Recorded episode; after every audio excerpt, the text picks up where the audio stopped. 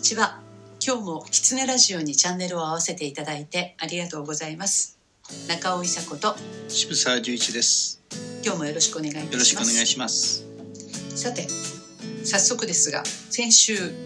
吉野での断食のお話を聞いていただいたんですがちょっともう少し吉野の話していいですか、はい。私実は子供の頃から小児喘息でアレルギー体質なんですね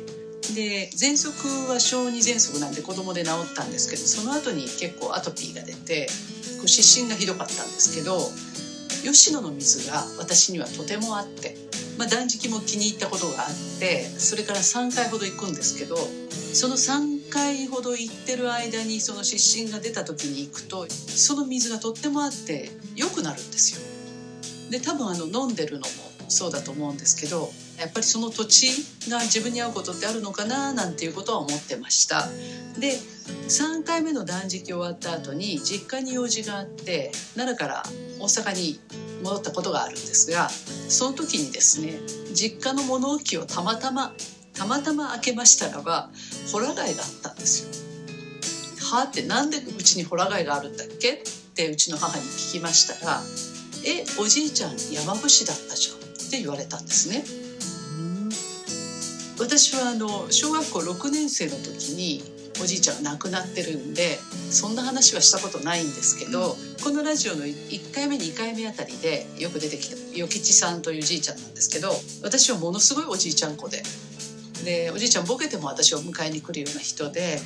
すごくその深いつながりを感じてはいるんですけど吉野の山に行った時のその自分の馴染み方というかなんだろうなここは居心地がいいなと思っててで水もあってでなぜだかわかんないけど吉野に断食に行くことになって でそのいろんなそのなんてこれがもう仕組まれていたかのようなでこのホラ貝につながってなんだか不思議な縁っていうんですか運命というんですかなんかそういうことを感じてであの 3, 3回目終わって金峰山寺のお寺さんにあの「実はおじいちゃん山伏だったんですよね」って言ったら「ああやっぱり」って言われた「呼ばれたね」って言われたんですよ。うん。うんそういうことって渋沢さんあります？あのー今運命っていう話うん、が出てきたんではい。思いついたんですけど、私やっぱり子供の頃に、えー渋沢家に生まれたっていうことが、まあとっても嫌だった時期があるんですよあ、ね。そうなんですね。やっぱりし渋沢家の子供だっていうと特別扱いされます。はいそれから金持ちだっていうふうに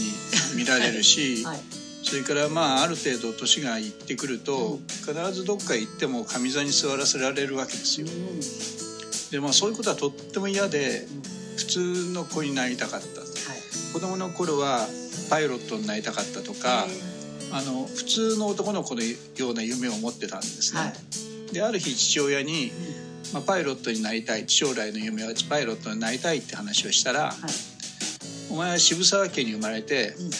それはダメだって言われたんですよ。はい。であの曲がりなりにもねうん恵まれたうん家庭に生まれてきて渋沢という名前を背負って生まれてきたんだからうんそれはその渋沢という名前と家庭環境を生かせる形ではい。世の中に返さなければはい。お前のやりたいことだけを生きるような人生はダメだって言われたんですそうなんですね。でその時に運命ってことをとっても感じたんですよはい。でなんでここに生まれてきたんだろうでここに生まれてきてじゃあ本当にあの自分らしくあのそれを生きることはどういうことなのかなっていうことを考えるようになってうちはあの父が霊的なことをとても好きな人ではい。しょっちゅうその霊媒師みたいな人がしょっちゅう。う来てたんです。はい。でまあ帰ると「坊ちゃん今日はタヌキがついてきたからと取っときましょう」とか、はい。え変なところに行ってあの自爆霊が一緒に帰ってきましたねとかって言われるような はい。うちで育ってきたんです。うん。でその人たちの中の一人が「いや獣医師さんねあの運命って言うけど運命と宿命っていうのは違う言葉なんですよ」って話をされたんです。はで運命っていうのは命を運ぶことができる。うん。自分が切り開いていく。要するに自分が命を持って運んでいくのが運命で。うん。でもともとあなたのその魂に宿っているのが、まあ、宿命というものなんだと。うん。で渋沢家の生まれたということは宿命だけどはい。それをあなたは運命に変えていくことがそれがあなたの人生だというようなことをタヌキのおっちゃんに言われて、はい。ああすごいなと思ったんです、はい、本当ですね。だから今のお話を聞いてると確かにあの命をおじいちゃんからバトンを受け取ったんですよね、はい。その吉野の金峰山寺で、そうですよね。しかも全部捨てた要するに瞑想断食をしてう全部捨ててんうん。それで初めてうん。受け継いだものを中尾さんは気づいたわけですそうねかもしれませんね、そうするとそのバトンをどう運ぶかははい逆に中尾さんが考えなきゃいけないことですよなねるほどねうちのおじいちゃんの写真見るともうすごい勲章いっぱいついてんですよ、うん。でもうちの家族誰も興味なくって、何の勲章か誰も知らないんですけどでも消防士のボランティアの勲章なんですよね、だからやっぱりボランティア精神はここから来てるかなっていうふうには思いますよね。そうですね。お金にはならないけどボランティア、えだけどそれはあの中尾さんの中の生きがいにもなってんじゃないんですか？えそうですね、うん。はい。とってもそう思います。あの中尾さんにとってやっぱりその運命っていうか自分が運んでいく命はよくあの人の役に立ちたいっていうことをおっしゃいますよね。そうですね。あの生きることがあの食べることっていうのは分かってますけどだけどもう一つあの何のために生きてるのかなということを自分で実感するためには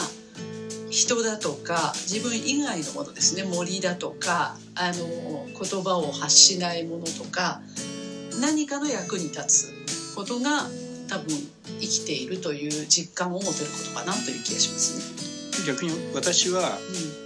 あの子供の頃父の仕事の関係で、はい。タイのバンコクで小学校上がるまで育ったんですね。はい。で今からだから70年近く前のタイのバンコクです。でうちはあの外国人居留地に住んでいて、目の前にクリークという泥の濁った運河があってその向こう側がその当時のタイの人たちの、えー所得の低い人たちのスラムではないんですけど、はいまあ、トタン屋根が続いているうんうん地域でした。はいでその子供たちとそれから外国人居留地のあの白いコロニアル様式でうちに住んでいた私とが、はいまあ、同じようにそのクリークで水遊びをするわけです。えーその子供たちが今でも私と同じ年なわけです。はいでいつも父親に「お前と同じ年のあの子供たちが今何をしてるかということを、まあ、考えながら生きろ」と。はい。お前が幸せになるということとあの子供たちが同時に幸せになれるような、まあ、社会を作らなきゃいけない。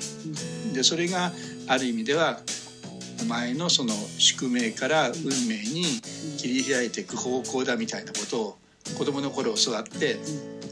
まあ嫌だなと思ってたんですけどはい染みついてますね。はいそうね不思議なことにやっぱり子供の頃に教わることってうんずっと持っていく感じですよね。そうですねあのなかなかうちにはいない父親だったんです。そうですよね。えーそう聞いてました。えー まあそれはどっかでお話しする機会があるかもしれませんけどだけど、まあ、たまに会った時そんな話をしましたしその時そのわけのわからん霊媒師が言った運命と宿命の話だとか、はい。それから今中尾さんのおじいちゃんの話だとかそうですやっぱり人間ってうん。あの科学ではわからない。うんうんだけど受け入れていくものっていうのが、あの本当の本質の部分にあるのかもしれませんね。そうですね。うちのあのおばあちゃんはそのおじいちゃんの奥さんですけど目が見えなかったんですね病気でね。であのおじいちゃんとおばあちゃんと私とで3人でお医者さんに一緒によく行ったことがあってでその時そのおばあちゃんが目が見えないから私が手をつないで引いてたんですけどそしたらおじいちゃんが「僕が目が見えなくなっても伊佐子ちゃんはそうやって手をつないで連れて歩いてくれる?」って言ったんですよ。もちろんと思ったんだけどうんとしか言ってないですけどね だけどあのそれが何だろうな役に立つということの原点かなという気はしますね。まあ逆に、はいあのその手をうん今でもつないでるのかもしれませんね。そうかもしれません。なんて素敵な。ということで人生の旅ですねのお話を今日はさせていただきました。ありがとうございましたあ。りがとうございました。今日も狐ラジオにチャンネルを合わせていただいてありがとうございました。狐ラジオは毎週月曜日に更新の予定です。来週もまたお会いしたいと思います。それではまた。